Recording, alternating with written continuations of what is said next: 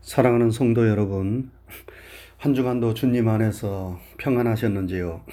주님의 평강이 때마다 일마다 여러분과 함께 하시기를 먼저 주님의 이름으로 축원합니다. 오늘은 발렌타인스 데이입니다. 세상에서는 사랑하는 사람들끼리 서로 선물을 주고받으며 사랑을 확인하고 고백하는 날입니다. 우리가 젊은 연인들처럼 가슴 뛰는 마음을 가지지는 못한다 하더라도 내 곁에 있는 사랑하는 사람을 서로 간에 소중히 여기며 아껴주는 날이 되었으면 좋겠습니다.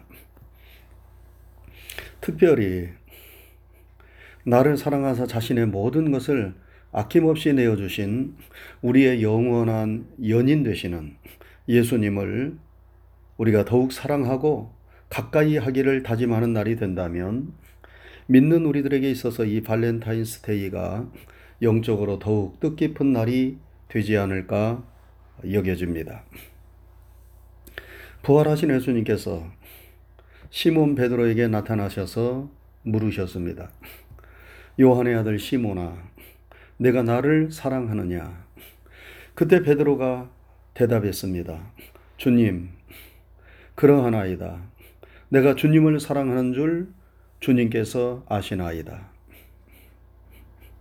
마치 예수님과 베드로가 연인처럼 서로 사랑의 미러를 주고받는 것 같습니다. 우리도 이 발렌타인스데이에 세상의 연인들만 생각하는 것이 아니라 주님과 이런 사랑의 미러를 주고받았으면 좋겠습니다. 오늘은 세상에서는 발렌타인스데이이지만 교회력으로는 주현절 마지막 주일이면서 변화 주일입니다. 주현절이란 예수님이 우리의 주님으로 세상에 드러나신 날을 뜻합니다. 예수님은 나이 서른이 되셨을 때에 세례 요한으로부터 세례를 받으시고 공생애에 들어서셨습니다. 그 전까지는 나사렛의 목수로서 한 인간으로서의 평범한 삶을 사셨습니다. 그런데 세례를 받으실 때에 하늘에서 성령이 비둘기같이 임하시고 이는 내 사랑하는 아들이요 내 기뻐하는 자라 하는 하나님의 음성이 들려왔습니다. 예수님께 세례를 주던 세례 요한은 보라 세상 죄를 지고 가는 하나님의 어린 양이로다 하면서 예수님을 사람들에게 우리의 구원자 메시아라고 증거했습니다. 이때부터 예수님은 우리의 구세주로서 자신을 드러내셨고 예수님의 공생애가 시작되었습니다. 이것을 기억하고 기념하는 절기가 주현절입니다. 오늘은 그 주현절의 마지막 주일입니다. 이 주현절이 지나면 이번 주 수요일부터 예수님의 고난을 기억하며 그 고난에 동참하는 심정으로 경건 생활에 힘쓰는 사순절이 시작됩니다. 다음 주일은 사순절 첫 번째 주일입니다. 주연절을 마지막으로 보내면서 어떤 말씀을 전해야 할까 생각하다가 오늘이 예수님께서 변화산에서 자신을 변화시킨 것을 기념하는 변화주일이기에 본문의 말씀을 정했습니다. 그래서 오늘 설교 제목은 변화산의 예수님입니다. 한번 따라 하시기 바랍니다. 변화산의 예수님.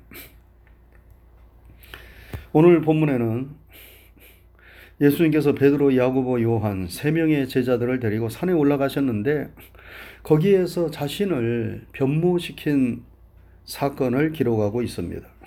예수님의 옷이 갑자기 광채가 나는데 빨래하는 자가 그렇게 희게 할 수 없을 정도로 심히 희어졌고 예수님을 제대로 바라볼 수 없을 정도로 예수님의 몸에서 광채가 났습니다. 하나님의 영광이 예수님을 감쌌고 예수님은 영광스러운 몸으로 변화하셨습니다.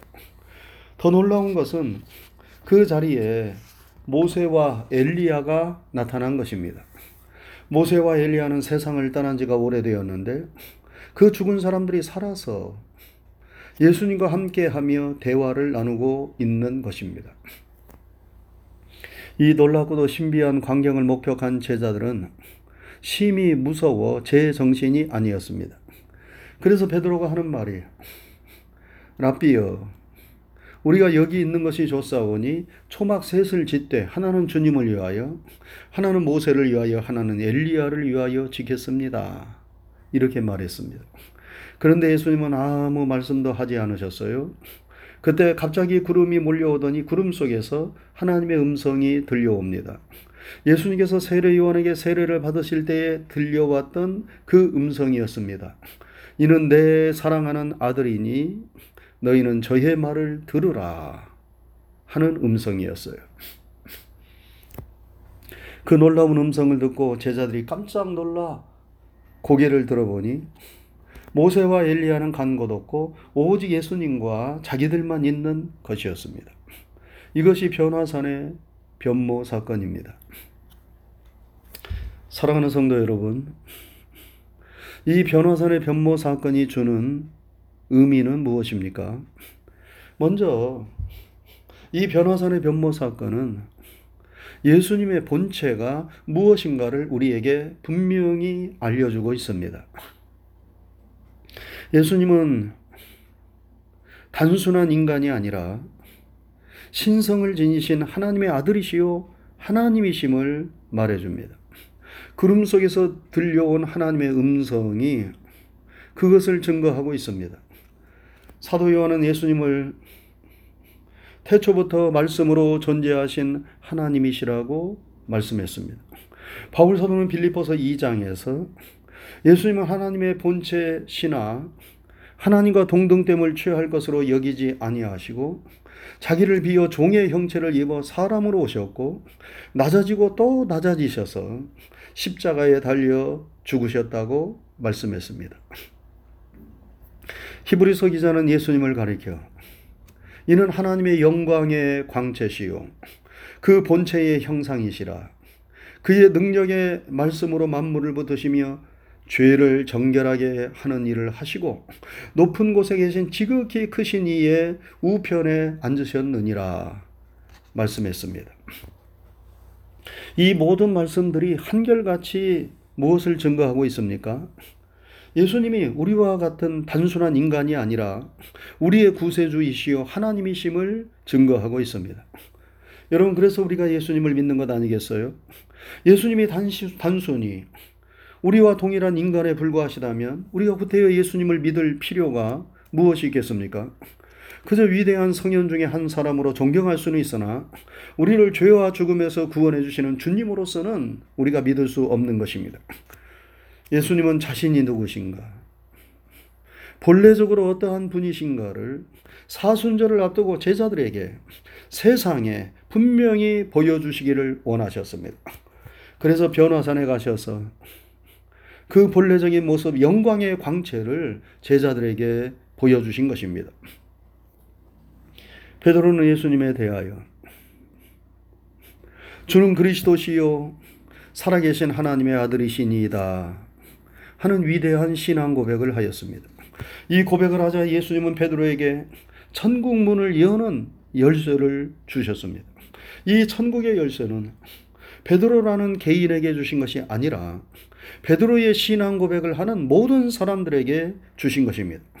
우리가 예수님을 하나님의 아들이시요 우리를 죄와 죽음에서 구원해 주시는 생명의 구주로 믿고 영접할 때에 우리 모두는 천국 열쇠를 손에 주는 또 다른 베드로가 되는 것입니다. 예수님을 믿는 이 신앙 위에 굳게 서는 우리 모두가 될 수 있기를 바랍니다. 이런 신앙을, 이런 믿음을 갖도록 하기 위해서 예수님이 변화산에서 자신의 몸을 영광스럽게 변모하신 것입니다. 또한 변화산의 예수님은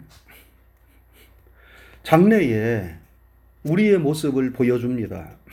여러분, 우리는 세상에서 낡고 쇠하여져 갑니다. 우리의 아름다웠던 모습이 사라지고 볼품 없어집니다. 그래서 세월이 흐를수록 우리가 거울 보는 것이 싫고 또 어떤 때에는 서글퍼지기도 합니다. 그러나 이렇게 변하는 것이 우리의 마지막 모습은 아닙니다. 우리가 세상을 떠나 천국에 입성하는 날, 우리는 완전히 새로운 모습이 될 것입니다.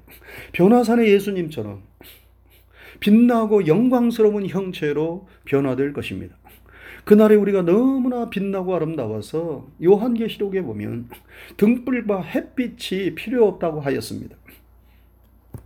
하나님의 영광이 우리를 감싸고 더 이상 이 세상에서와 같은 눈물과 사망과 애통하는 것이나 곡하는 것이나 아픈 것들이 존재하지 않습니다. 처음 것들은 다 지나가고 완전히 새로운 존재로 다시 태어납니다. 시간과 공간의 제한을 받지 않고 완전히 자유로운 존재가 됩니다. 제가 며칠 전에 하늘에서 빛나는 별들을 보았습니다. 그 별들은 지구와 너무 멀리 떨어져 있어서 제가 살아서는 도저히 갈 수 없는 곳입니다. 그런데 그 별들이 궁금해졌어요. 그 별들에 한번 가고 싶어졌습니다. 그런데 어떻게 갈 수 있을까? 이 세상에 살아있는 동안에는 갈 수 없지만 세상을 떠나 천국에 가면 갈 수 있겠다 생각되었습니다. 왜냐하면 우리의 영은 시간과 공간을 초월하기 때문입니다. 천국은 어느 일정한 장소만을 가리키는 것이 아니라 시간과 공간을 초월하는 하나님이 다스리시는 영역입니다. 그래서 천국에 가면 하나님께서 온 우주를 우리가 상상할 수 없는 세계를 다 누비며 볼 수 있도록 인도해 주실 것입니다. 그런 생각과 믿음을 가지고 하늘의 별들을 보니까 그 별들이 더욱 빛나고 아름다워 보였습니다. 여러분, 예수님을 믿는 우리들은 하나님의 자녀가 되어 영광스러운 존재들이 되었습니다. 여러분, 장차 우리들도 예수님처럼 변화될 것입니다. 여러분, 생각할수록 우리의 마음이 벅차오르지 않습니까? 이 믿음과 소망을 갖도록 하기 위해서 예수님은 변화산에서 그 변화된 영광스러운 모습을 우리에게 보여주신 것입니다. 다음으로 변화산의 사건은 모든 말씀의 중심은 예수님이시고 우리는 예수님을 바라보며 살아가야 함을 가르쳐 줍니다. 변화산에서 제자들은 예수님이 모세 그리고 엘리야와 함께 대화를 나누시는 모습을 보았어요. 그런데 예수님이 누구신가를 증거하며 너희는 저의 말을 들으라 하시는 하나님의 음성을 듣고 눈을 떠보니 모세와 엘리야는 보이지 않고 예수님만 보였습니다. 여러분 이것은 무엇을 의미합니까? 모세는 율법을 대표합니다. 하나님은 모세를 통하여 율법을 주셨습니다. 엘리야는 무엇을 의미합니까? 선지자와 선지자의 모든 말씀을 의미합니다. 하나님은 선지자들을 보내셔서 하나님의 말씀을 이스라엘 백성들에게 주셨습니다. 모세와 선지자는 달리 말하면 하나님의 모든 말씀을 의미합니다. 그런데 하나님은 너희는 저의 말을 들으라 하시면서 모세와 엘리야는 사라지게 하셨고 오직 예수님만 남게 하셨습니다. 이는 하나님의 모든 말씀은 예수님을 증거하는 것이고 예수님을 믿도록 존재하는 것임을 의미합니다. 사도 요한은 요한복음 20장 31절에서 오직 이것을 기록하면 너희로 예수께서 하나님의 아들 그리스도이심을 믿게 하려 하며 또 너희로 믿고 그 이름을 힘입어 생명을 얻게 하려 함이니라 이렇게 말씀했습니다. 모세와 엘리야로 대표되는 모든 성경 모든 하나님의 말씀은 예수님에게로 그 초점이 맞춰집니다. 모든 하나님의 말씀은 예수님을 우리의 구주로 믿도록 하기 위하여 존재합니다. 그러므로 예수님이 빠진 성경은 향기 없는 꽃, 물 없는 샘처럼 의미가 없는 것입니다. 그러므로 우리 신앙 생활의 중심은 예수님이십니다. 우리가 늘 예수님의 말씀에 귀를 기울이고 예수님을 배우고 예수님을 닮아가는 일에 힘쓰고 예수님을 증거하는 사람이 되어야 합니다. 늘 예수님을 바라보며 예수님과 함께하는 사람이 그리스도인입니다. 우리는 구약이든 신약이든 어느 말씀을 읽든지 간에 거기에서 예수님을 만나야 합니다. 그리고 우리의 모든 삶 속에서 예수님이시라면 어떻게 하셨을까를 물으며 예수님의 말씀을 들어야 합니다. 그래서 히브리서 기자는 우리의 믿는 도리의 사도시요 대제사장이신 예수를 바라보라. 이렇게 말씀했고 인내로서 우리 앞에 당한 경주를 경주하되 믿음의 주요 온전케 하시는 이인 예수를 바라보라. 이렇게 말씀했습니다. 사랑하는 성도 여러분, 쟁기질 하는 농부는 눈앞에 있는 것만 보아서는 안 됩니다. 그러면 목표를 잃어버립니다. 그러면 논과 밭을 제대로 갈 수가 없지요. 우리가 신앙의 경주를 하고 인생을 살아갈 때에 우리의 변함없는 목표는 예수님이십니다. 늘 예수님을 바라보고 예수님을 배우고 예수님을 닮아가는 삶을 힘쓸 때 우리는 천국 가는 여정에서 길을 잃지 않고 방황하지 않고 그 목표에 온전하게 도달하게 될 것입니다.